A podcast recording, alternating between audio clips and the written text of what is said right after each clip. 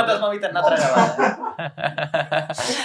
Dobre, ja prezradím, že nahrávame túto prvú, prvých 4 minúty alebo koľko, tak ešte raz, druhýkrát kvôli tomu, že sme pri nahrávaní, takže zapíname nahrávanie, nahrávanie, nahráva.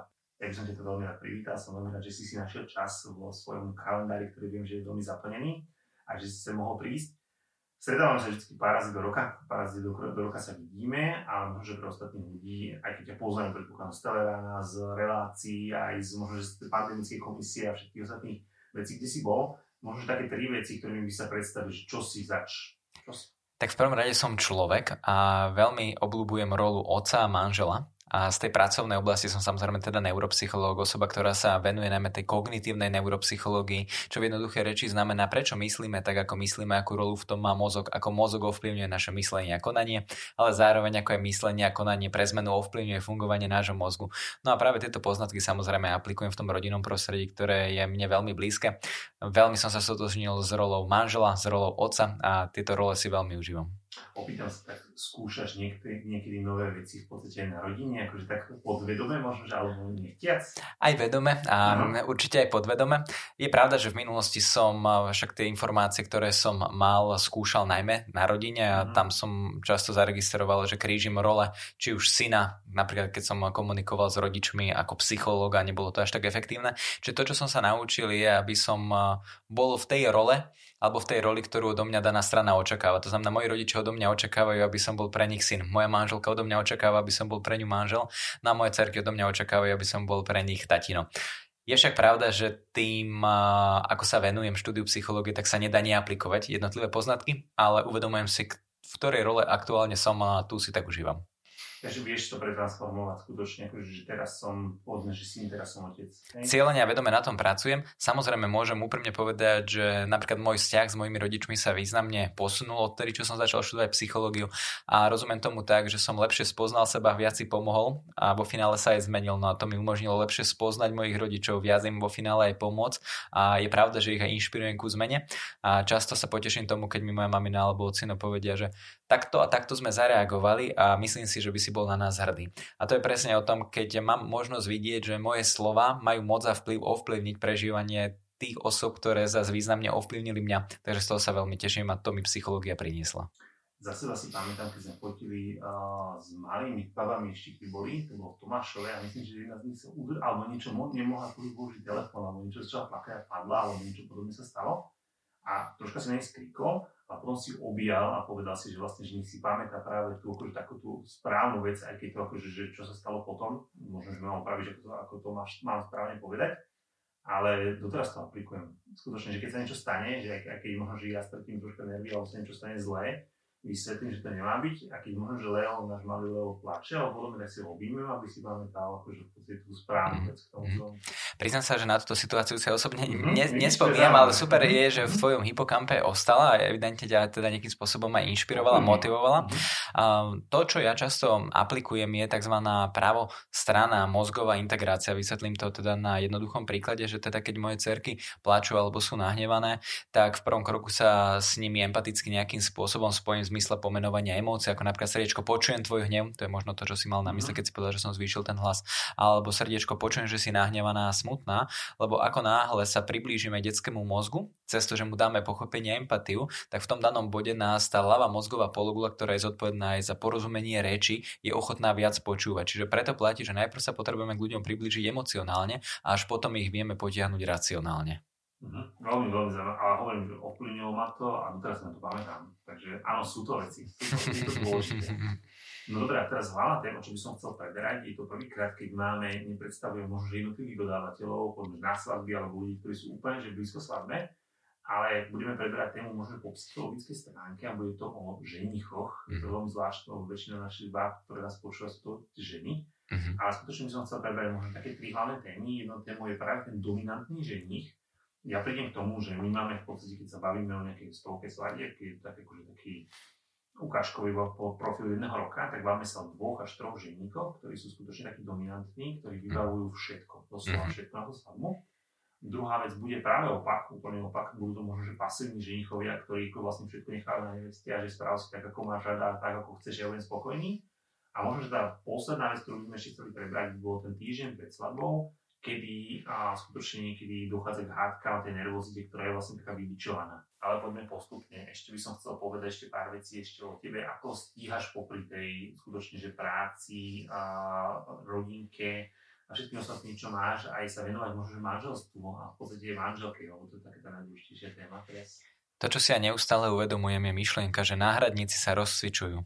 A keď si jednotlivci uvedomia, že sú nahraditeľní, tak v tom danom momente budú viac venovať pozornosti a všímavosti veciam a situáciám, ale najmä ľuďom, na ktorých im záleží. No a mne na mojej manželke veľmi záleží a som presvedčený o tom, že to, čomu venujem svoj čas a pozornosť, tak to rastie. No a čomu svoj čas a pozornosť nevenujem, tak to klesá. A môžem povedať, že som asi našiel takú vlastnú rovnicu šťastia a úspechu, ktorá mi pomáha v tom, aby som sa ja cítil v tom spokojný, no a zároveň, aby tú spokojnosť som odozdával aj ľuďom vo svojom okolí. Aby som to teda povedal konkrétne, tak mám 5 hodnôt vo svojom živote aktuálne, ktorým venujem svoj čas a pozornosť. Ide o rodinu, zdravie, šport, seba rozvoj a prácu. No a vtedy sa vnímam, že som úspešný, ak tieto jednotlivé hodnoty sa vzájomne ťahajú. Ak registrujem, že napríklad e, v dôsledku práce alebo v dôsledku vlastného seba rozvoja, keďže študujem aj ja ešte v roli žiaka na rôznych vysokých školách, sám prednášam na vysokých školách, ak teda registrujem, že je to na úkor napríklad zdravia, tak v tom danom bode napríklad zruším štúdium určitej školy, tak sa mi to stalo aj v poslednom období, že som si uvedomil, aha, už si si asi dal toho na seba veľa. No a keď hovoríme teda o tom manželstve, tak áno, ja stále som názoru toho, že keď budeme vkladať do citovej banky, ktorú ktorú si založíme u svojich partnerov, keď ich prvýkrát e, uvidíme, e, čo najviac citových bodov, tak v tom danom bode potom máme z čoho vyberať. No a myslím si, moja manželka možno by povedala niečo iné, ale to je empatický predpoklad, že mám aktuálne z čoho vyberať a tým, že ten, to moje konto je neobmedzené, čo sa týka pomyselných citových bodov, tak je stále čo vkladať. Takže ja sa vždy teším z toho, keď mám možnosť e, urobiť seba šťastného a to šťastie odovzdať ľuďom okolo seba a som veľmi šťastný, keď to dokáže moja manželka odovzdať to teda ľuďom tiež okolo seba opýtam sa takú jednu vec, spomenul a z toho banku je dôležité aj tam, že tak okrajová tá, alebo dôležitá je aj tá sebaláska. Najskôr musím mať sebalásku, poznať seba a potom až vlastne viem dávať ďalej.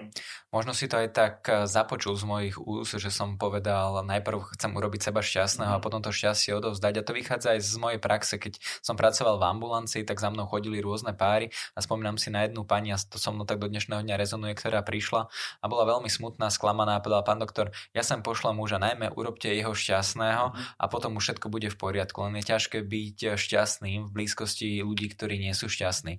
Takže áno, je pravda, že sa starám o seba, starám sa o to, aby som bol čo najlepšou verziou seba v roli otca, v roli manžela, v roli syna, v roli poradcu, v roli odborníka. A osvedčilo sa mi, že keď dokážem byť empatický k sebe, tak dokážem byť viac empatický k ľuďom okolo seba. No a tá ideálna rovnica podľa mňa znie, buď empatický k sebe samému alebo k sebe samej, buď empatický k ľuďom okolo seba. A ideálne je, keď tá empatia k sebe pomáha empatii k druhým a empatia k druhým, keď pre zmenu pomáha empatii k sebe. Presne mm-hmm. tak, keď je to taká win-win situácia, o ktorú sa ja neustále usilujem. Mm, dobre, takže vlastne je dôležité skutočne a aj mimo tých vlastne slov, čo si povedal, to nájsť čas na toho človeka a v podstate nie len tým, že dáš ten čas, ale aj dostaneš. Určite áno. Tá citová banka je skutočne o tom, že môžem s nimi, s nimi čerpať vtedy, keď nie je toľko času. Presne tak. Je to doslova ako taký pomyselný účet, keď si otvoríme v určitej banke, tak keď chceme z neho vyberať, tak najprv na určité peniaze potrebujeme vložiť. No a na začiatku vzťahu do tej pomyselnej citovej banky my vkladáme rôzne citové body, pozveme na rande. Áno, presne tak. Presne tak a tá zamilovanosť je veľmi silná emocionálna záležitosť, ktorá je však časovo obmedzená. A je časovo obmedzená preto, lebo by sme nedokázali dlhodobo podávať optimálny napríklad pracovný výkon, keby sme neustále zalúbení. Čiže potom po tej časti zalúbenosti my si začíname vyťahovať vyťahovať pomyselné body z citovej banky. To znamená, môže to byť konflikt, môže to byť nedodržanie dohody a preto je kľúčové sa o vzťah starať. Vzťah rastie a treba ho neustále zalievať pozornosťou, všímavosťou. Poznáme rôzne jazyky lásky, niektoré partnerky alebo niektorí partnery potrebujú uznanie, niektorí pre zmenu potrebujú dáry, pozornosť, všímavosť, fyzický dotyk a preto je kľúčové, aby sme spoznali ten jazyk lásky toho partnera, a s ktorým trávime svoj čas a následne mu dávali teda tie pomyselné benefity, ktoré on alebo ona očakáva. Súhlasím. Áno, áno, áno. Čo si nemyslíš? Mal by si prečítať možno, že do určitej miery každý pár, alebo, alebo máš na to iný názor? Ja si myslím, že 5 jazykov lásky do istej miery odkrýva pozadie toho, ako vzťahy fungujú a je kľúčové samozrejme spoznať určitý jazyk lásky. Tá teória partnerstva je však trošku komplikovanejšia než motivačná literatúra, ale áno, určite odporúčam knihy, ktoré sa venujú vzťahom, lebo je lepšie byť pripravený ako byť prekvapený a niekedy je lepšie vedieť ako nevedieť a vo vzťahoch to určite platí. A ja preto stále hovorím aj partnerom, aby jasne komunikovali svoje potreby, to znamená, čo očakávajú, čo potrebujú. Konec koncov aj dnes do obeda som mal individuálne sedenia s mojimi klientmi a jeden klient povedal, pán doktor, vidíte, ja som si až teraz uvedomil, že tá moja žena, tak ja jej to potrebujem jasne a vecne povedať, čo od nej chcem, že ona si to mm-hmm. nedomyslí. No a to isté sa týka nie len žien, ale aj mužov. Presne tak. Na to som prišiel, som sa sám vzťahu, dobre, dobre. Áno, jasné. Dobre, a vrátim sa ešte k tvojej svadbe. Kedy to bolo? 7.7.2017, to bol piatok o 17. hodine. No dobre, a pamätáš si možno, že aj tie také, tie, také prípravy tvoje a to možno tie posledné týždne, o tom sa budeme teraz venovať. Mm-hmm. Áno, spomínam si na to, my sme sa s mojou manželkou zaslúbili 7.6.2016 na moje meniny. Ja som sa narodil 7.2., takže mám veľa tých se- sa, sa, samé sedmičky, ale absolútne nejakým spôsobom sa vyhýbam tomu, že by som veril na nejaké numerológie alebo číslam, ale páčili sa nám tie dátumy, aj nám to pasovalo, takže sme si ich eh, zvolili. A áno, spomínam si na tie prípravy, spomínam si presne na to, akým eh, spôsobom mi moja manželka naznačovala to, ako by podľa jej predstav vyzerala tá svadba. A tým, že ja som bol taký z môjho uhla pohľadu pozorný poslucháč a od začiatku sme mali jasne zadefinované, o čom by tá svadba mala byť, o čom by pre zmenu nemala byť. Samozrejme, urobili sme my určité ústupky, lebo aj rodina mala určité očakávania tým, že ja vôbec nepijem alkohol, moja manželka tiež nie, tak sme povedali, že tá svadba by ideálnom prípade mohla byť bez alkoholu. Samozrejme, potom sme zistili, že by to bola empatia iba k nám, ani až tak k tým hostom. Ale spomínam si presne na tie prípravy. Dokonca si spomínam, ako ste nám vytvárali tie jednotlivé pozvánky, ako sme si to, to dali na takú časovú ja, os. Áno? To, to je také zvláštne. Dobre, Aha. Akože dokonca som si pozeral som si tvoje svadobné fotky. To Áno. veľmi zaujímavé, akože tak, takto spätne. Nepamätám, ktorý to bol rok, to bol zvláštne, ale Aha. som ti na Facebooku. Áno. A je to veľmi príjemné si spomenúť na tieto veci. Dobre, ale keď sa vrátime možno, že k tomu, tým samotným prípravám, tým vybavovačkám okolo toho všetkého, kto to mal u vás na starosti? Máte to rozdelené, alebo mal to jeden z vás viacej na starosti? Vieš čo, moja manželka je v tomto veľmi spolahlivá a ona si rada nájde čas na vyhľadávanie rôznych typov a v tomto, áno, som jej plne dôveroval, ale bol som spolúčin, lebo som vedel, že je to pre ňu dôležité mm-hmm. a chápal som, že aj ona rešpektuje môj čas, moje priority a je pravda, že som tomu nevenoval toľko pozornosti ako ona, ale vo finále ja to stále tvrdím, že nebyť e, jej osobnosti, tak ani ja by som nebol taký, aký som a aj vďaka nej sa mi podarilo dosiahnuť v živote to, čo som dosiahol. A keď hovorím o tej samotnej svadbe, tak ja si presne spomínam, že sme najprv chceli takú svadbu, ktorá bude v takom ušom kruhu, no a mhm. postupne ako sme začali rozmýšľať nad eh, ľuďmi, tak sa to začalo zväčšovať a zväčšovať. No ale vo finále si myslím, že na tej svadbe boli presne tí ľudia, ktorých sme chceli, aby na svadbe boli, užili sme si ju. A ja to tak stále hovorím, že eh, veci a ľudia a situácie nie sú dobré a nie sú ani zlé, iba naše názory ich takým mi robia a krása v očiach pozorovateľa. Čiže spätne, keď sa na to pozriem, tak môžem povedať, že fakt tá naša svadba bola asi najlepšia, aká mohla byť. A spätne, tým, že už je to 5 rokov dozadu, môžem povedať, že na tej svadbe som veľmi rád, že som mal napríklad svojich starých rodičov, ktorých som minulý rok prišiel. Mm-hmm. A to je presne o tom, že aj vďaka rôznym veciam, ktoré som v živote zažil, si viac ľudí okolo seba vážim, neberiem ich ako samozrejmosť, ale ako veľké privilegium. No a teda možno ešte sa vrátim k tej otázke, ak moje manželka, ja takisto vnímam aj nie ako samozrejmosť, ale ako privilegium. A preto chcem vkladať tie pomyselné body do citovej banky, chcem venovať čas a pozornosť rozvoju vzťahu, lebo vidím, že pri dlhodobom behu sú to práve tí naši rodiny blízky, ktorí tak pomyselne, presne tak v tých ťažkých chvíľach budú pri nás. To, to, toto môžem plne súhlasiť.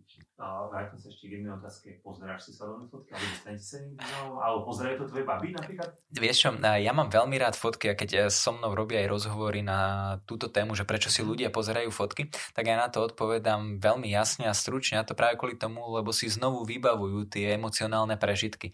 A aj vďaka vašim fotkám, ktoré máme samozrejme aj my vo fotoalbume, máme ich na CD, je pravda, že na CD si ich nepozeráme, no, ale máme, ale máme ich vlastne normálne v telefóne, do dnešného dňa ich mám v telefóne, mám folder, že svadba. A my mnohokrát s mojou manželkou sa vraciame k svadbe, pozeráme si videá, lebo bolo to pre nás veľmi príjemné obdobie. Samozrejme, nebolo to vždy len rúžové, keď to tak eh, zarámcujem pod pojmom rúžové si ľudia dokážu predstaviť ideálne, ale ideálne v tom slova zmysle, že ja som veľmi rád za to, že sme sa s mojou manželkou, dá sa povedať, na všetkom zhodli, čo sa týka svadby. A už sme skôr robili kompromisy smerom ako keby k samotným hosťom. Mhm. Niekto povie, že urobte si tú svadbu podľa seba, OK, súhlasím, ale nerobili sme ju len pre seba, robili sme ju aj pre ľudí okolo seba a my sme si ju užili najlepšie, ako sme vedeli, takže ako za mňa tá svadba, keby sa mám spätne vrátiť, čo by som na nej zmenil, ja vôbec neviem, čo by som zmenil, ja by som ju nechal presne tak, ako bola. To som veľmi rád. Sa videli.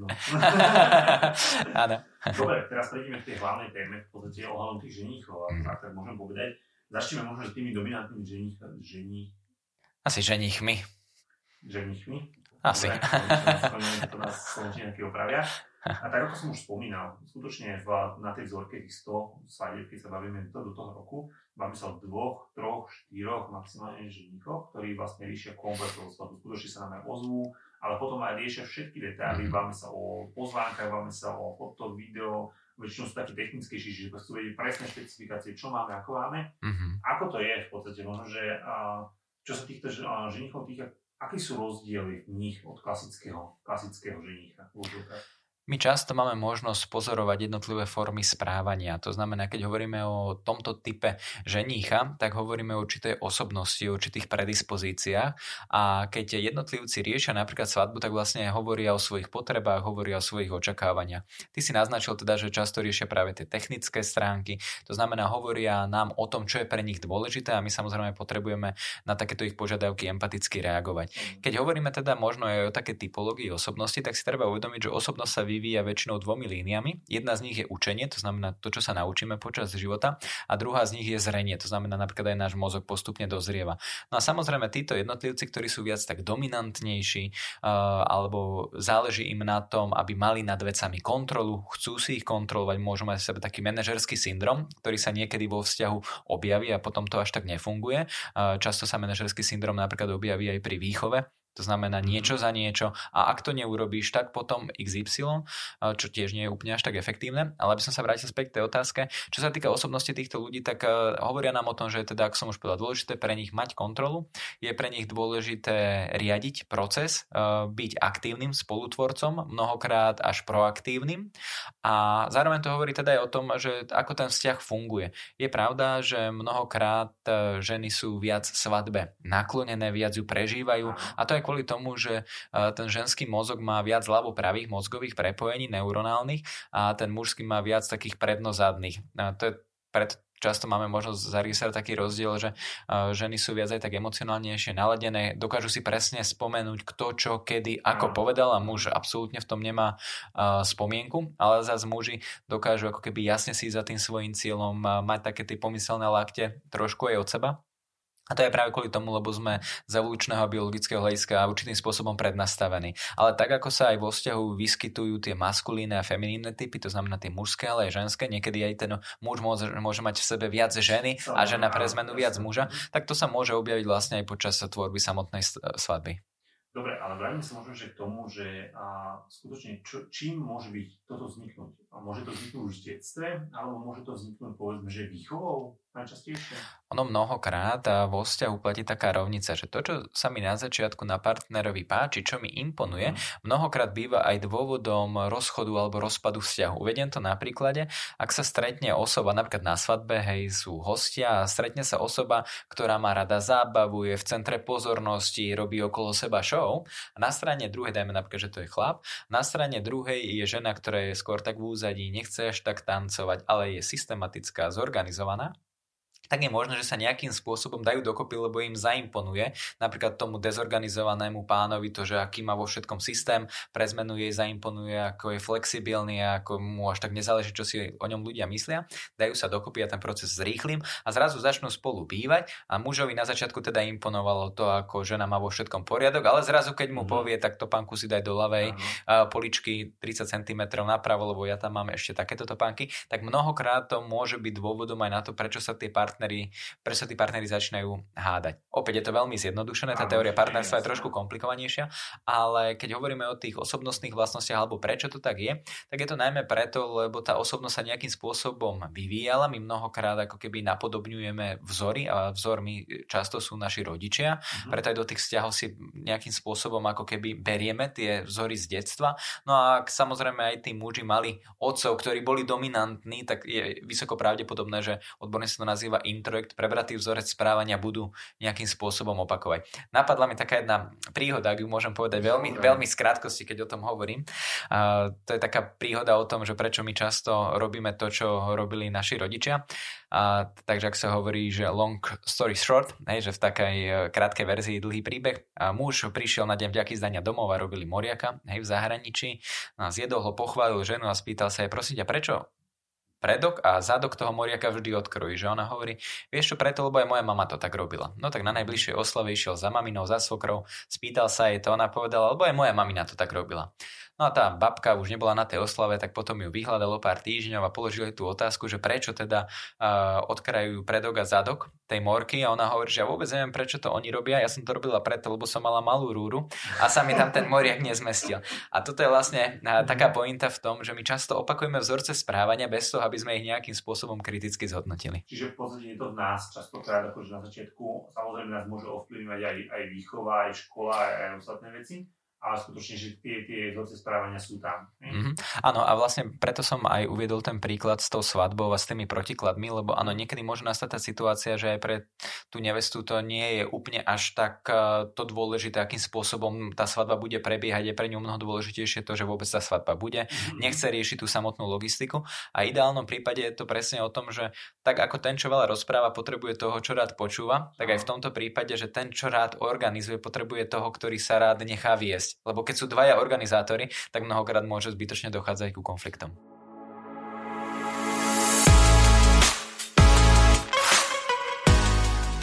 Čo partnerky týchto mužov? Skutočne, keď bavíme sa o tom dominantnom, dominantnom chlapovi, sú skutočne v úzadí, alebo ako si povedal, je to o tom, že vlastne im to vlastne vyhovuje, že tak, alebo možno im na, to, na tom tak nezáleží, v ich prípravách a podobných veciach. V niektorých prípadoch si treba aj tak zobrať do úvahy uh, situáciu, že napríklad uh, je ideálne, keď si partnery uh, vzájomne nevadia a teda sa vzájomne posúvajú, že ten, ktorému napríklad vyhovuje organizácia, organizuje a ten, komu napríklad vyhovuje skôr premýšľanie, tak premýšľa. Horšie je, keď ten, čo premýšľa, vyžaduje od toho, kto má rád organizáciu, organizáne nech premýšľa a mhm. naopak. To znamená, e, v tom ideálnom scenári je to presne o tom, že si jasne odkomunikujeme, čo očakávame, čo potrebujeme, nie v rovine psychologického interviu, že si sadneme, ale v rovine takej ľudskej komunikácie, že navnímam, aha, tak moja partnerka radšej teda uh, bude preferovať, uvediem napríklad venovať čas a pozornosť tvorbe poznámky, ja budem teda radšej venovať čas a pozornosť tomu, akým spôsobom to z hľadiska logistiky zorganizujem. Ono je to presne o tom, že uh, v každom vzťahu sa aj tie konflikty objavia, ale konflikty by sa nemali stať prekážkou na zdravé fungovanie. A keď už sa stanú prekážkou na zdravé fungovanie, tak vtedy si to už vyžaduje zvýšenú pozornosť. Ale v každom zdravom vzťahu ten konflikt sa objaví a keď hovoríme teda aj o tých e, ženách, tak áno, sú ženy, ktorým to vyhovuje.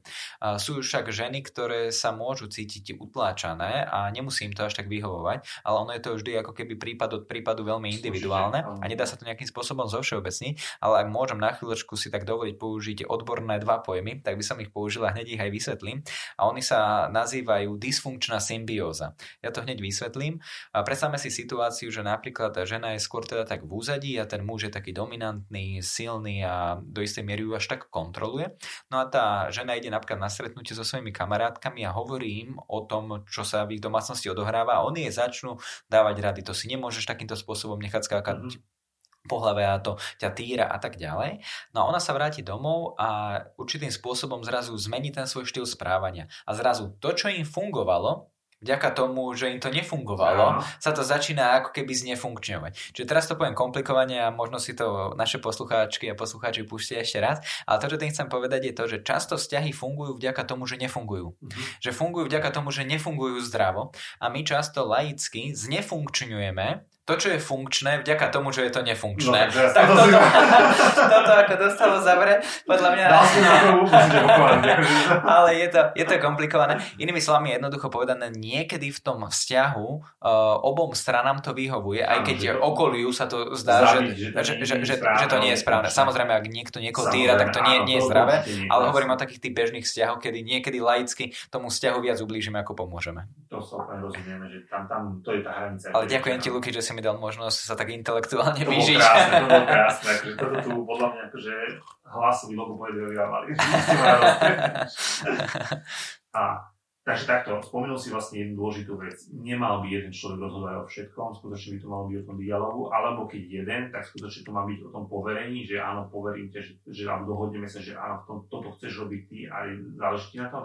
Určite áno, ja si myslím, že v každom vzťahu by mal byť v menovateli rešpekt a čitateľ, ktorý sa môže odlišovať, tak ten môže byť z hľadiska súhlasu alebo nesúhlasu. Ja môžem s partnerom alebo s partnerkou aj nesúhlasiť, ale zároveň ju môžem rešpektovať alebo jeho rešpektovať rešpektovať. A v tomto vidíme, že často páry majú veľkú výzvu automaticky si tak zosobňujú, že keď so mnou nesúhlasí, tak ma asi nemá rád alebo mhm. mu na mne nezáleží, ale opäť aj ten partner alebo partnerka si neuvedomujú na tej druhej strane, že oni spolu vytvárajú atmosféru. Čiže ak sa niekto cíti utláčaný, tak namiesto toho, aby som povedal, no tak rob niečo so sebou, by som mal povedať, rob niečo ty ako jednotlivec sám so sebou. Preto aj ja, keď hovorím o druhých ľuďoch, tak hovorím o sebe. Preto aj na začiatku, keď si sa ma pýtal uh, na náš vzťah, tak som hovoril, že robím aj seba šťastného, aby som vedel urobiť šťastných ľudí okolo seba. No a keď hovoríme teda o tom vzťahu, áno, malo by to byť o tom, že teda buď dáme jasnú ako keby legitímnu moc, všetko je na tebe, ale už keď dám túto legitímnu moc, tak by som určitým spôsobom to mal rešpektovať a ne, nemal do toho nejakým spôsobom zasahovať. Ale ten vzťah je často ako tanec. Raz vedie jeden a raz by mal viesť aj ten druhý. A ja síce nie som odborník na tancovanie, ale v tom partnerstve by to malo byť presne o tom, že raz vedie muž, raz žena. Možno v tancovaní vedie iba muž, to ja neviem, ale keď si zoberieme ten príklad s tým tancovaním, tak obom počas toho tanca by to malo byť príjemné. Ak je to príjemné iba jednému, presne tak. Lebo ak je to príjemné iba mne a užívam si to, že vediem, to znamená, že organizujem svadbu a úplne sa v tom vyžívam a zároveň tej partnerke stúpam po nohách, nerešpektujem jej jej potreby presne tak, tak v tom danom bode spôsobím otlaky, no a tie otlaky potom bolia. Toto je pekný príklad. A teraz možno, že taká otázka, ktorú vás čakám odpoveď, ale tým to vysvetlíš určite lepšie. Myslia ženy ináč ako muži? Do určitej miery áno a do určitej miery to nie. ono je to presne o tom, že my muži a ženy sa vo veľkej miere podobáme, aj keď sa odlišujeme, ale zároveň aj ženy sa vzájomne odlišujú a muži sa odlišujú. A aby som nemal taký neurosexistický pohľad, ktorý by povedal iba o tom, že muži fungujú inak, ako fungujú ženy, a tak to poviem možno viac tak zo široka. Samozrejme, e, odlišujeme sa nie len teda po tej fyziologickej a fyzickej stránke, hej, predsa máme iné pohlavné ústrojenstvo, ale aj ten mozog a naša myseľ v určitých momentoch funguje inak. Keď to uvidím na vlastnom príklade, tak napríklad keď idem s mojou maťkou, s mojou manželkou v aute a spýta sa ma teraz kadial, tak ja jej poviem tak ako včera a on, ale ja už si to nepamätám, ako sme išli, ako, ako včera. A ono je to veľmi také príjemné, lebo sa vždy na tom zasmejeme, lebo ona sa až tak nedokáže možno orientovať e, z hľadiska teda orientácie, keď šoféruje. A zase ja, keď otvorím tú chladničku a spýtam sa, prosím ťa, maslo je kde? A ona povie, však tam e, v chladničke. A ja, ja ho pozerám a ono tam vôbec nie je. A zrazu keď ona príde, ako keby sa tam objavilo. A to je práve kvôli tzv. selektívnej slepote, ktorou mm. muži často ako keby aj z evolučného hľadiska sú predisponovaní, lebo boli zameraní v minulosti na cieľ. To znamená, keď lovili, tak ako keby pozerali sa cez také tunelové videnie. No a tá žena, ktorá bola aj v jaskyni a starala sa o deti, tak robila veľa vecí naraz. Preto napríklad aj ženy, ktoré sú na materskej, ja im to stále hovorím, že oni podávajú taký výkon, aký by nepodali v žiadnej inej práci, lebo majú často 24 hodinové služby, Áno. niekoľko mesiacov, potrebujú zorganizovať svoj čas, svojho zamestnanca, teda svojho uh-huh. dieťaťa, potrebujú okrem toho samozrejme naplánovať ten deň, starať sa o potreby dieťaťa, o svoje potreby, preto aj každá materská je veľmi ako keby prospešná z hľadiska rozvoja. Ale aby som sa vrátil späť k pointe, tak ten mozog muža a ženy miestami funguje odlišne a sú napríklad aj také štruktúrálnejšie mierne zmeny, že napríklad e, muž má väčšiu amygdalu ako žena, ale opäť, nedá sa to úplne vždy paušalizovať, áno, sú tam interindividuálne rozdiely, ale áno, miestami to aj páry majú možnosť vnímať, že aj tá osobnosť je významne ovplyvnená tým, čo sme zažili, čo sme prežili, ako sme dozreli. A registrujeme napríklad, ja si spomínam na taký jeden pár, ktorý prišiel za mnou do ambulancie, keď som pracoval v ambulancii a ona sa správala čisto ako keby mužsky a on mm-hmm. čisto ženský, ale im to, ale im to pasoval. Ale im to pasoval. A to je presne o tom, že okolie to často hodnotí a súdi, kritizuje. Len keď hodnotíme, súdime a kritizujeme, tak nehovoríme o druhých ľuďoch, hovoríme o sebe, o svojich potrebách, o svojich očakávaniach. To si my myslím, že je správne. Presne teraz. tak, presne tak. Čiže akékoľvek súdy o druhých sú len vyjadrením našich buď naplnených alebo nenaplnených potrieb. Dobre, ešte, a ešte raz mi to povedz, toto budem veľmi pošu, po a pozrieť. Chlapi majú, ako to bolo s tým, tým mierením? To mi ešte musíš Áno, tunelové, tunelové videnie. Tunelové, tunelové videnie, preto keď vlastne sme pred tou chladničkou, áno, tak my áno, ako dobre. ostríme na ten dobre. smer, ale je veľmi ťažké niekedy pre nás sa zorientovať. ja si spomínam, keď som bol menší a moja mamina ma poslala do špajzy, nech niečo donesiem. Mm-hmm. A ja som tam prišiel a ja som to absolútne tam nevidel. Nie preto, že by som to nechcel no, vidieť, ale, ale v dobrom som to hľadal a potom som prišiel na že Robko, však tu je to. No. A ja som bol normálne z toho tak prekvapený, že to, že to tak je, alebo ma minulá moja manželka poslala do auta niečo zobrať, že je to na prednej sedačke. No ja som prišiel, na prednej sedačke som nič nevidel, hľadal som, aby som samozrejme nebol, nebol že som to iba odflakol, vrátil som hovorím, vieš čo, no ja neviem, či to nevidím, ale ja to tam nevidím. Tá moja manželka prišla, však tu je to. Len tým, že ja som dostal inštrukciu na sedačke, tak ja som sa nepozeral pod sedačku.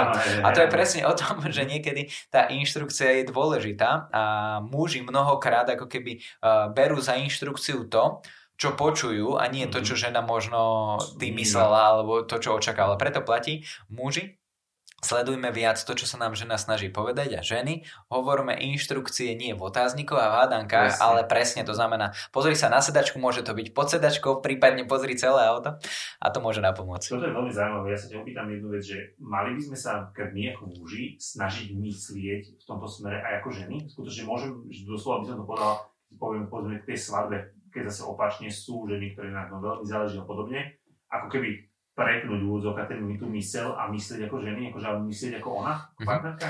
Ja by som to, Luky, možno posunul ešte na takú vyššiu úroveň, aby sme tam nedávali, že muži a ženy, Aha. ale osoba by mala mysleť ako tá osoba, s ktorou zdieľa tú svoju mm-hmm. prítomnosť a bez rozdielu toho, či sme muži alebo ženy, lebo áno, niekedy môže nastať taká tá situácia, že ja myslím na seba, na svoje potreby a v tom danom bode som empatický k sebe, ale nie som empatický Aha. k svojej partnerke. To je to, o čom sme sa tiež rozprávali. Čiže uh, preto napríklad sme hovorili o jazykoch lásky, mnohokrát partner kupuje napríklad partnerke to, čo by potešilo jeho. Partner partnerka pre zmenu kúpi partnerovi to, čo by potešilo ju.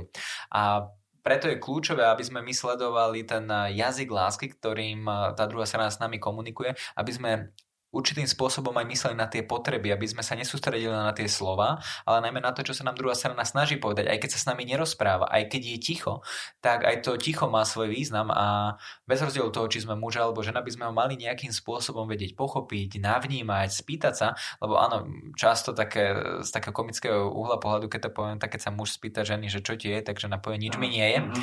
Ale opäť to je o tom, aby som pochopila, navnímal, čo tá žena mi hovorí, keď mi hovorí, nič mi nie je Samozrejme sú na to rôzne ako keby také párové techniky, čo sa s tým dá robiť, ale o mnoho dôležitejšie je sa tak empatickým spôsobom naladiť, nastaviť na tú druhú stranu, že možno aktuálne mi o tom nechce povedať, ale môžem povedať druhej strane napríklad, že zdá sa mi, že ti napríklad niečo je, ale vidím a počujem, že mi nechceš o tom hovoriť, ale som tu pre teba, keby čokoľvek. vlastne povedať a pripraviť toho človeka, že môže, keď bude Presne tak, presne tak, lebo my často tlačíme a argumentujeme vtedy, keď druhá strana nie je pripravená počúvať. to by ešte horšie Presne tak. Ešte jedna vec ma zaujala tým, čo si hovoril, povedzme, že o, o tých daroch a podobne.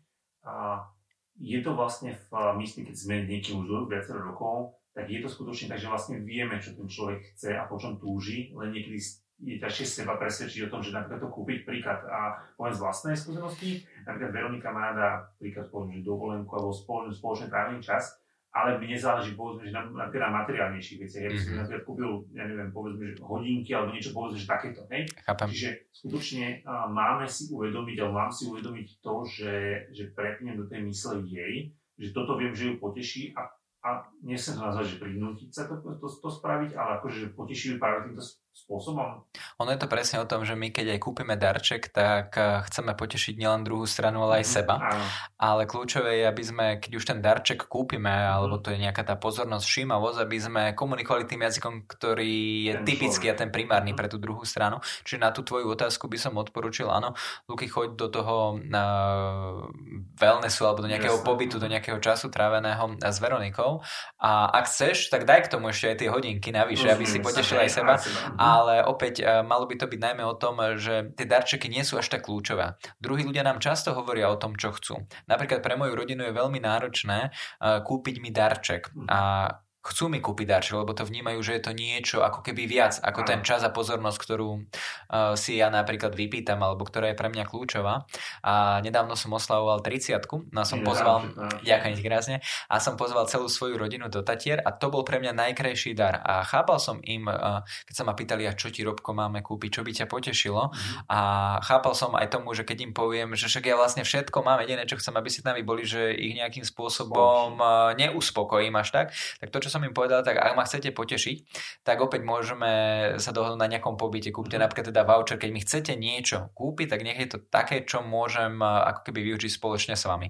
Takže napríklad to je presne o tom, že my mnohokrát tým ľuďom berieme aj radosť z toho, že nám chcú niečo kúpiť a, a povieme, že a vie, že a ja nič nepotrebujem, ale druhá sa nás chce potešiť. Ale v podstate vieme, akože v samotnom podstate mysle, podľa mňa každý vie, čo by ho potešilo, mm-hmm. len to niekedy sa hambíme alebo nechceme to povedať.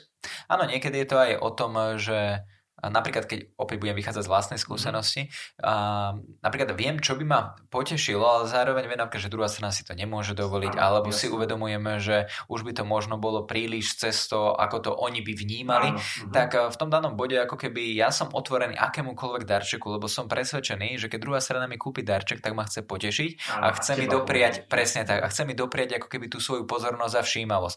Napríklad tento rok som dostal darček, ktorý som dostal už aj pred pár rokmi, uh-huh. ale napriek tomu som sa mu potešil, lebo druhá strana nevedela, že už som ho absolvoval napríklad pred 12 rokmi, keď som mal 18, ale potešil som sa tomu, lebo opäť som si to mohol nejakým spôsobom pripomenúť.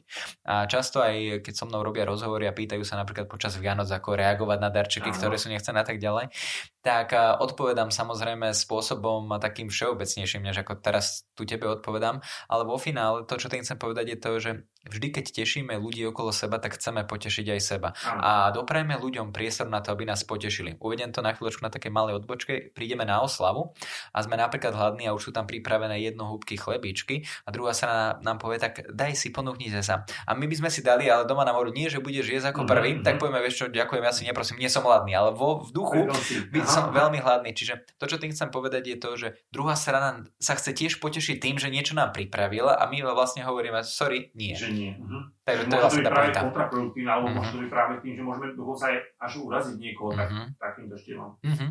No dobre, ale vráťme sa ešte k tým, tým mužom, ak môžem. Áno. A čo je to presný opak? Opäť doteraz som si mohol že hovoril o tých dominantných mužoch. A čo je, ak je to presný opak, že skutočne ten muž povie, že všetko si zariad sama, a, tak ako ty chceš, ja budem spokojný, keď to spravíš ty. A možno, že to je otázka. A druhá otázka z toho, že či nemôžu byť práve ženy z toho frustrované mm-hmm. skutočne, alebo ako by mali možno, že komunikovať s mužmi mm-hmm. tak, aby im to vysvetli, že pre, pre mňa je dôležité, aby si sa zapájal. Chápem. To, čo je veľmi dôležité, je presne, aby komunikovali, aby jasne opísali svoje potreby. To znamená, chápem, že možno pre teba to nie je až tak dôležité, ale pre mňa je kľúčové, aby som sa v tom necítila sama, aby som v tom cítila aj takéto tvoje zapojenie. Samozrejme v takej miere, aby to aj teba neobmedzovalo, ale keď ja druhej strane nepoviem, čo očakávam a čo potrebujem, tak je niekedy sci-fi očakávať, že druhá strana to nejakým spôsobom navníma. Samozrejme, keď sme tzv. aditívne empatickí, to znamená tak prídavne empaticky, tak to dokážeme. Mhm. Áno, hej, to je taký typ, uh, dá sa povedať, nastavenia, empatie, že poviem za druhú stranu to, čo si ani ona neuvedomuje, zareagujem tak, že ju to poteší, ani ona si neuvedomovala predtým, že by ju to potešilo. Ale často registrujem aj taký fenomén, že muži uh, majú taký bagatelizačný, zľahčujúci prístup, taký bez záujmu, a že však ako bude, tak bude. Mm. Ale niekedy to môže značiť tej žene, nehovorím, že vždy, ale niekedy to môže značiť, že nie je to pre mňa až tak dôležité, ako sorry, toto ja nechcem riešiť, mám dôležitejšie veci. A toto je kľúčové, aby takáto situácia situácia nenastala a teda aby sme sa jej vyhýbali, lebo v tom danom bode možno nekomunikujeme slovom to, čo činom. A niekedy aj tá naša pasivita môže určitým spôsobom v negatívnom slova zmysle ovplyvniť druhých ľudí. Čiže keď aj hovoríme, ale keď aj nehovoríme, tak ovplyvňujeme. Otázka je, že či ovplyvňujeme v súlade s cieľom, aby sme si tú svadbu užili, lebo mnoho ľudí sa sústredí iba na ten akt svadby, ten moment, na ten moment. Mm-hmm. Ale vždy platí, že cesta je dôležitejšia ako cieľ. Je dôležité si užiť tú cestu viac ako ten je samotný cieľ. Mm-hmm. Presne tak. A vo finále môže nastať situácia, že sa šaty zamažú, potkne sa nevesta, čokoľvek a je to to najmenej podstatné. O mnoho dôležitejšie je, že keď sa my tešíme z procesu, tak ten výsledok vo finále nie je až tak dôležitý. Je to tak čerešnička na torte? Skutočne toho celého, ale tá torta je tiež dôležitá? Presne tak, lebo môžeme mať čerešničku na torte, mm-hmm. ktorá síce dobre vyzerá, ale nemá na čom držať mm-hmm. a už tá torta je doslova znútra tak prázdna, že tá čerešnička keby ešte padne do nej. Skutočne. A vo finále je vždy dôležité sústrediť sa na ten proces, lebo proces nám dá o mnoho viac ako ten výsledný cieľ. Ja si spomínam presne uh, s mojou maťkou, ako sme si išli pozrieť kláštor, kde sme mali svadbu. Spomínam si, ako sme spoločne riešili tie svadobné oznámenia, ako mi to ona ukazovala, mala folder, kde to mala stiahnuté, kúpila si zápisník a áno, možno ja som v tom danom bode si hovoril, že zápisník sranda, že, ale keď som, keď som vnímal, že je to pre ňu dôležité, tak a nepýtala sa ma na môj názor v tom danom bode, že čo si ja o tom myslím, tak samozrejme som aj nejakým spôsobom do toho nezasahoval a spätne to vnímam ako veľmi napríklad dobrý plánovač a mňa to tiež významne ovplyvnilo od uh, asi 2017 tiež koncom roka a som si založil úplne iný systém plánovania. Mm-hmm. Napríklad inšpirovala ma aj moja manželka k tomu, že ako si naplánovala tú svadbu. Ja som si tiež začal tie veci inak plánovať a presne je to o tom, že keď dáme ľuďom priestor na to, aby nás učili, oni nás naučia. Ale musíme troška chcieť. Presne tak.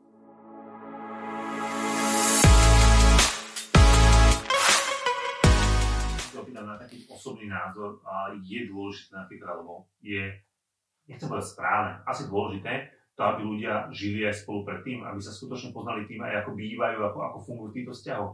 Áno, dokonca mali sme podcast s pánom Farárom, on aj on povedal, že, že nie je to zlé.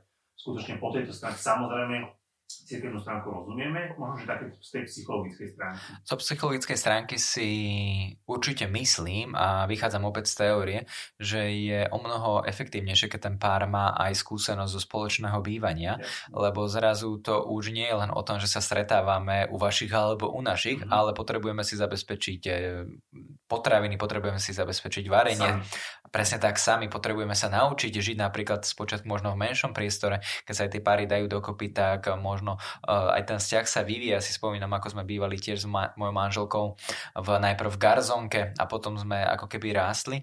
A to je presne o tom, že keď toho partnera poznáme na začiatku, tak aj keď on rastie, tak my rastieme s ním a poznáme ho aj presne pod, uh, neskôr. A to napríklad si uvedomujem aj ja, že keď sa pozriem napríklad na náš vzťah, tak ja som veľmi rád za to, že sme aj spoločne predtým bývali. Samozrejme, mali sme aj konfliktné situácie, ustáli sme to, uh, prišlo k posunutiu vzťahu, prišlo uh, prvé bábetko, prvá cerka, druhá cerka a prišlo opäť ďalším posunom, že sme sa presťahovali do väčšieho a o tom by to malo byť, že v našom živote, keď sa posúvame, tak to značí, že nestojíme. Ale to, že stojíme, neznamená automaticky, že to je zlé, lebo niekedy je fajn Jasne. proste spomaliť a užívať si to, čo máme a presať sa iba náhliť za tým, čo by sme chceli mať. Niekedy je správne zastaviť. Uh-huh. Uh-huh. To súhlasím. A je svadba skutočne o neveste? Hlavne o neveste? Opäť je to o našom vnímaní. Svadba by mala byť podľa mňa najmä o páre, to znamená aj o ženíchovi, aj o neveste. Samozrejme tá nevesta z hľadiska ako keby aj fungovania nášho mozgu berie viac pozornosti, lebo tie biele šaty, automaticky tá naša pozornosť ide tým smerom. Ten muž je často ako keby videný aj v obleku. To znamená, že nie je to niečo ako keby také špeciálne. špeciálne. Presne tak, ale mhm. tá žena v tých svadobných šatách je niečím, čo si ako keby berie tú pozornosť.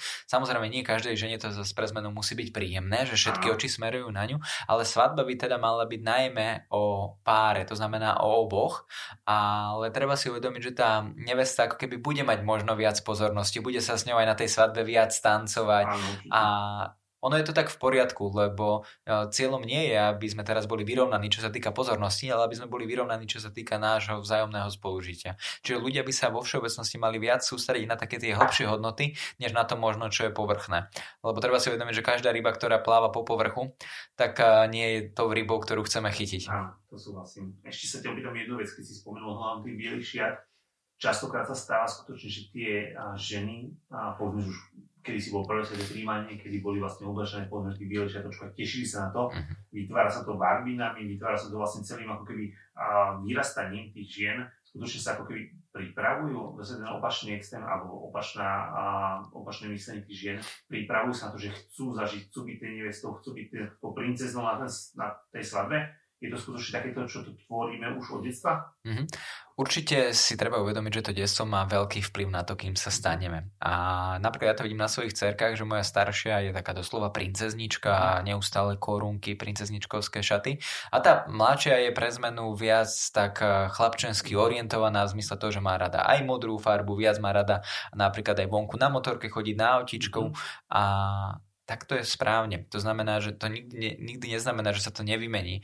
A je pochopiteľné, že aj to poradie vplyvu narodenia dieťaťa vplýva na osobnosť, ale aby som sa teda vrátil k pointe, sú napríklad ženy, ktoré si kúpia alebo teda pre, naj, prenajmu alebo zapožičajú šaty, ktoré sú výrazné, ktoré ciele neberú tú pozornosť. Ale sú možno aj také, ktoré majú menej výrazné šaty. Opäť to hovorí o tej osobnosti uh, daného človeka. Napríklad ja si spomínam, ja som mal biely oblek a moja manželka mala biele šaty a opäť tomu rozumiem tak, že aj v tom danom období som bol taký, že som chcel svietiť, chcel som byť ako keby taký, áno, áno, presne tak. Mhm. Ale uh, mojej manželke sa to veľmi páčilo mhm. a dokonca aj tým, že ona nechcela úplne byť až tak výrazná, tak nám to nejakým spôsobom pasovalo. Ale dokážem si predstaviť, že keby napríklad mojej manželke prekáža tá biela farba, tak som ochotný si dať akúkoľvek inú farbu, lebo viem, Aha. že proste je to pre ňu dôležité. Zas pre zmenu, keď by moja manželka vedela, že je pre mňa dôležité mať ten biely oblek, tak eh, by mi ho dovolila. Konec koncov sme sa ako v tom zladili. Ale to, čo je kľúčové, je vždy si zapamätať, že tom vzťahu by to malo byť o tom, že nie vždy sa musíme na všetkom zhodnúť, ale tie zhody by sa nemali stať to prekážkou na zdravé fungovanie. Mali by sme ako keby hľadať, že k čomu nás to pozýva, k čomu nás to učí a namiesto toho, že tomto si ty na chybe, v tomto som ja na chybe, skôr e, sa zamerať na to, čo nás to naučilo, čo do budúcnosti spoločne urobíme inak. Inými slovami, jednoducho povedané, zamerať sa na taký e, systém riešenia, mhm. čo nás daná situácia učí, lebo každá situácia nás niečo učí, ale to, či nás naučí, to už je na nás samotných. Čo si z toho zoberieme. Presne tak. A ešte povieme ohľadom takého jedného extrému, môže sa stať, že ten ženich sa môže cítiť aj taký prehliadaný, že na tej svadbe. Skutočne. Môže, môže nastať samozrejme taká situácia, aj keď ja si myslím, že e, tá svadba by nemala byť e, iba o tom, že chcem byť v centre pozornosti. Mala by mhm. byť aj o tom, že rozhodli sme sa posunúť ten náš vzťah keď máme obrúčky, vzťah je posunutý. Dôležité samozrejme to je vnútorne cítiť. Tie obrúčky sú len symbolom. Symbol. Je to nejaký prostriedok, mm-hmm. cieľ by mal byť o mnoho hlbší. Ale už keď sme napríklad na tej zábave a ten ženich sa cíti prehliadaný, tak opäť je to o tom, že a môjim cieľom ako ženícha nie je len to, aby som ja bol v žiari reflektora, ale aby sa zabávali možno aj tí ľudia, aby som videl, cítil a počul, že tých ľudí to baví, aj keď venujú pozornosť možno viac mojej manželke, tak tak to má byť, lebo tá samotná svadba nie je o tom, že my sme tí hlavní protagonisti. Mm-hmm. Tá svadba je o tom, že všetci sú tí protagonisti toho, toho spoločného, ako keby tej samotnej oslavy, lebo však je to oslava, oslavujeme a je to iné, hej, keď napríklad niekto má oslavu, tak je jasné, že je ten oslávenec, ten, ten hlavný. Ale opäť to neznamená, že iba jemu by sa mala venovať pozornosť, lebo my často na tej svadbe sa stretneme s tými najbližšími, s tými, ktorými chceme zdieľať ten náš samotný milník a preto ak aj ženich prežíva takéto pocity, tak je to najmä o tom, aby si dokázal dodržať odstup a nadhľad, že tá svadba nie je len o ňom alebo len len o manželke. Je najmä dôležité, aby si to oni užili, ale kľúčové je, aby si to užili aj ľudia okolo nich. Čiže ak náhodou by mal takú tendenciu k zdúvaniu, mm-hmm. k urazeniu, Čiže... to nie je až tak efektívne, lebo urazenie je ego vzťažná emócia. To súhlasím. Dobre, ešte sa ešte chvíľočku povenujeme k tej nervozite, možno ten týždeň pred svadbou. A čo robiť možno, že preto, aby sa predišlo tomuto skutočne, lebo stáva sa to možno, že v drvivej väčšine prípadov. Samozrejme je to stres, chcem všetko by bolo dokonalé, je možno, že neviem, či všeobecná rada to nazveme tak, alebo čo by sme mali robiť preto, možno, že aby sme tomuto predišli. Mm-hmm. Sústrediť sa určite viac na samotný proces, než len na, cieľ. Okrem toho je samozrejme dôležité si zapamätať, že prežívať stres je zdravé, lebo my prežívame stres vtedy, keď nám aj na niečom záleží. A dokonca aj taká zdravá miera úzkosti nás podnecuje k tomu, aby sme dodržiavali termíny, aby sme chodili na schôdzky na čas a aby sme odozdali napríklad kvalitne spracované dielo. Čiže ak aj pociťujeme nervozitu, tak je to v poriadku. Napríklad, keby dám k tomu taký odborný vstup, tak v mozgu máme centrum, ono sa nazýva bazálne ganglie a oni regulujú motiváciu, regulujú aj úzkosť. Regulujú napríklad aj naše pohyby a integráciu pocitov. Preto napríklad, keď sme v strese, tak nedokážeme jesť, máme ako keby mhm. stiahnutý žalúdok, alebo ideme rozprávať a trasie sa nám hlas, alebo sme určitým spôsobom taký rozkývučkaný, tak rozhýbaný. A to je práve kvôli tomu, lebo to centrum reguluje aj úzkosť a reguluje keby aj tie samotné pohyby. Čiže ono je to úplne v poriadku, je pre tou svadbou, na ktorej nám záleží a pripravovali sme ju, prežívame stres, lebo aj ten stres nás motivuje k tomu, aby sme podali lepší výkon. Lebo keby sme iba čisto lahostajní, tak aj ten výkon možno nie je úplne až tak premyslený. Čiže na jednej strane je to úplne v poriadku, na strane druhej, ak si chceme pomôcť, tak je dôležité, aby sme mali vedľa seba človeka, ktorý nás uistí, dá nám oporu a podporu, že spoločne to zvládneme. Nech to dopadne, ako to dopadne, tak som presvedčený, že si to užijeme. Ak aj nastane nejaká situácia, ktorá si bude vyžadovať našu pozornosť, tak to spoločne zvládneme. Je to najmä o tom, aby sme si to užili, lebo často my riešime veci, ktoré vo finále sú najmenej podstatné. Namiesto toho, aby sme riešili to, čo je v skutočnosti podstatné, aby sme si to užili. A je jedno, či sa nám tu niečo rozmaže, alebo nám niečo na nás spadne, zašpiníme sa. To sú tie najmenej podstatné veci v živote. Len často my im venujeme pozornosť na úkor tých o mnoho dôležitejších. Teraz si mi nahral, vlastne to bola moja ďalšia otázka, že ako vysvetliť neveste, že skutočne ne, nebude úplne všetko dokonalé, že môže sa stať nejaká tá drobnosť je to správne to riešiť možno tým, že predsa kedy práve, ako si povedal, ten stres hrá rolu, alebo, alebo v podstate môže sa polosprávať s tým človekom ešte predtým? Je kľúčové ako pri vysvedčení. Zobrať tú metaforu s vysvedčením aj to, že to dieťa na to vysvedčenie je dôležité pripraviť ako keby skôr, aby vedelo a poznalo tú našu reakciu a aby jasne poznalo očakávania a potreby. A keď hovoríme o tých nevestách, tak možno aj na tých prvých stretnutiach je úplne legitímne a v poriadku povedať, že budeme robiť všetko preto, aby to bolo dokonale. A Baťa povedal, usilujem o dokonalosť, aj keď viem, že ju nikdy nedosiahnem. Lenže perfekcionizmus často vedie k agresii. Preto je kľúčové možno aj tým ľuďom to nejakým spôsobom odkomunikovať, že aby si nejakým spôsobom aj oni jasne zadefinovali hodnoty. Možno si aj nejakým spôsobom uvedomili, aké prekážky môžu nastať a mali mali na to scenáre pripravené aby viac pozorovali a menej hodnotili. A keď ľudia začnú viac pozorovať, ako napríklad, tak to, čo teraz môžem povedať je, že ten make-up, ktorý mi urobila napríklad kozmetička, sa mi nepáči a buď budem teraz nahnevaná, alebo teda si ho nechám, alebo nájdem iné riešenie, alebo vlasy, čokoľvek, viac pozorovať, menej hodnotiť. Lebo keď už poviem, že sa mi nepáči, je to hodnotenie. Ale keď poviem napríklad v rovine pozorovania, to, čo môžem povedať je, že kozmetička mi urobila takýto make-up, tak je to pozorovanie. A keby to uvediem možno do také ešte väčšej praxe, namiesto hodnotenia viac zhodnocujme. Dajme preto slovo hodnotiť písmeno Z. Zhodnocujme, čo nás tá situácia učí. Budeme na ňu mať možnosť spomínať, lebo ľudia najviac spomínajú na tie veci, ktoré ich buď veľmi boleli, alebo boli pre nich mhm. trápne.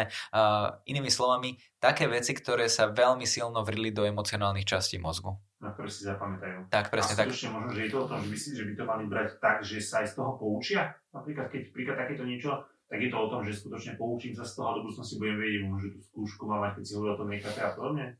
Určite áno, lebo my tým, že sme človek, ktorý sa vyvíja učením, ako sme hovorili aj zrením, tak najefektívnejšie vieme dosávať výsledky vtedy, keď sa učíme nielen zo svojich chyb, ale keď sa učíme aj z chyb druhých ľudí.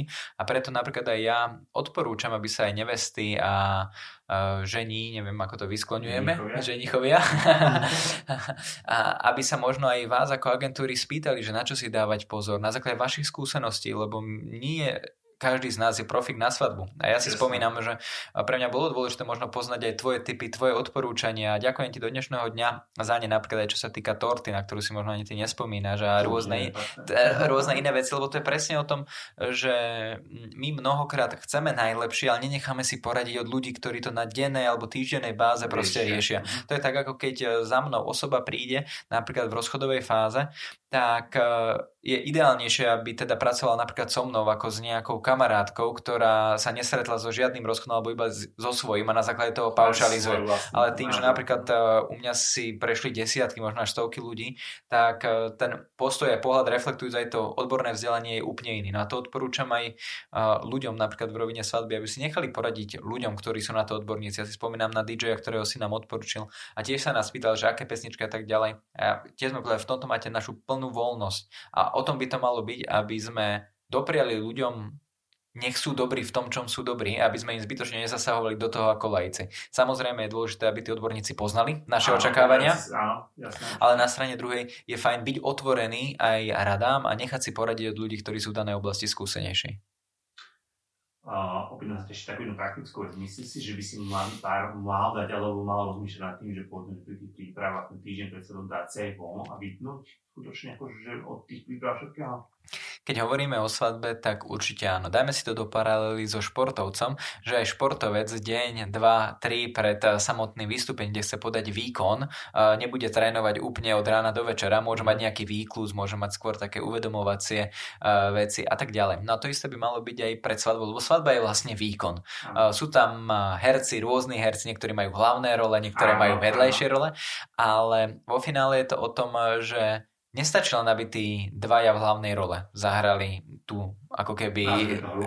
hru najlepšie. Ale je to opäť o nás všetkých. A je jasné, že keď ten, ktorý vedie, uh, sa necíti až tak dobre, tak aj tých ľudí, ktorých vedie, nebude viesť úplne tým ideálnym smerom. Čiže áno, dopriať si oddych, odpočinok a každý športovec, ktorý je veľmi úspešný, tak toľko, koľko trénuje, toľko aj oddychuje. Mhm. Čiže tá svadba by nemala byť o tom, že teraz sa ňou necháme úplne pohltiť, ale mali by sme mať kontrolu nad ňou, lebo ak získa svadba očakávania a predstavy kontrolu nad nami, tak v tom danom bode sa môžeme ocitnúť v takej situácii, ktorú vôbec nechceme.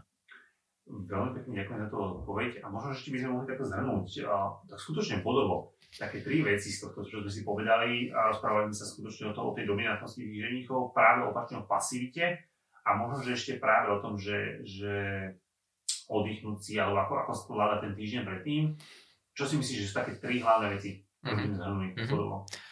Keď tak nad tým rozmýšľam, o čom sme sa rozprávali, tak v prvom rade je to určite všímavosť, že partner alebo partnerka si zaslúži všímavosť e, bez rozdielu toho, či sme pred svadbou, po svadbe, či sme spolu 5 rokov, 20 rokov. Je neustále dôležité, aby sme vkladali tie pomyselné body do citovej banky, lebo treba myslieť na to, že náhradníci aj náhradničky sa rozcvičujú. To je krásne, to je krásne. Druhý bod, možno ktorý by som spomenul, je o tom, e, že vo finále nie je dôležitý výsledok, ale proces. To znamená, aby sme si tú svadbu užili od prvého momentu, keď ju začneme plánovať. Čiže asi keď sa požiada o ruku, tak už začíname plánovať svadbu. Aj keď svadba sa často plánuje aj pred požiadaním o ruku, Jasne. ale potom intenzívnejšie po požiadaní o ruku. Preto je kľúčové sústrediť sa viac na proces, užiť si proces, lebo keď si užijeme proces, a náhodou si neužijeme až tak ten výsledok, tak stále máme na čo spomínať.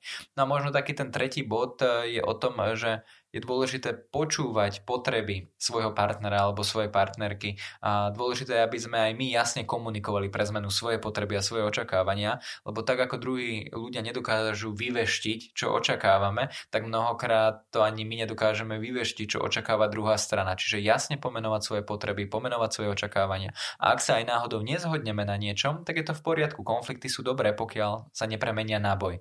Čiže viac pracovať s rešpektom, aj keď nesúhlasíme a najmä myslieť na to, tom, že keď sme sa rozhodli, že si svadbu ideme užiť, tak si ju ideme užiť a ak náhodou na tej ceste budú nejaké trne, tak tie trne vieme spoločne zvládnuť.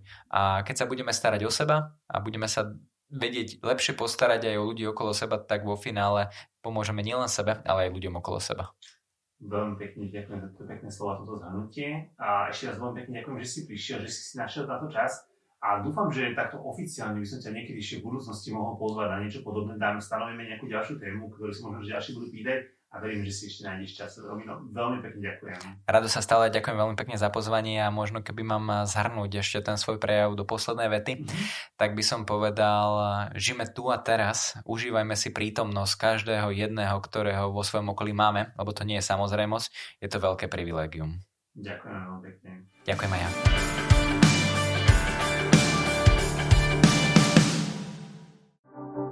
Keď sa vzniká za podpory niečo modré, časopisu Svadba a Alka Studio.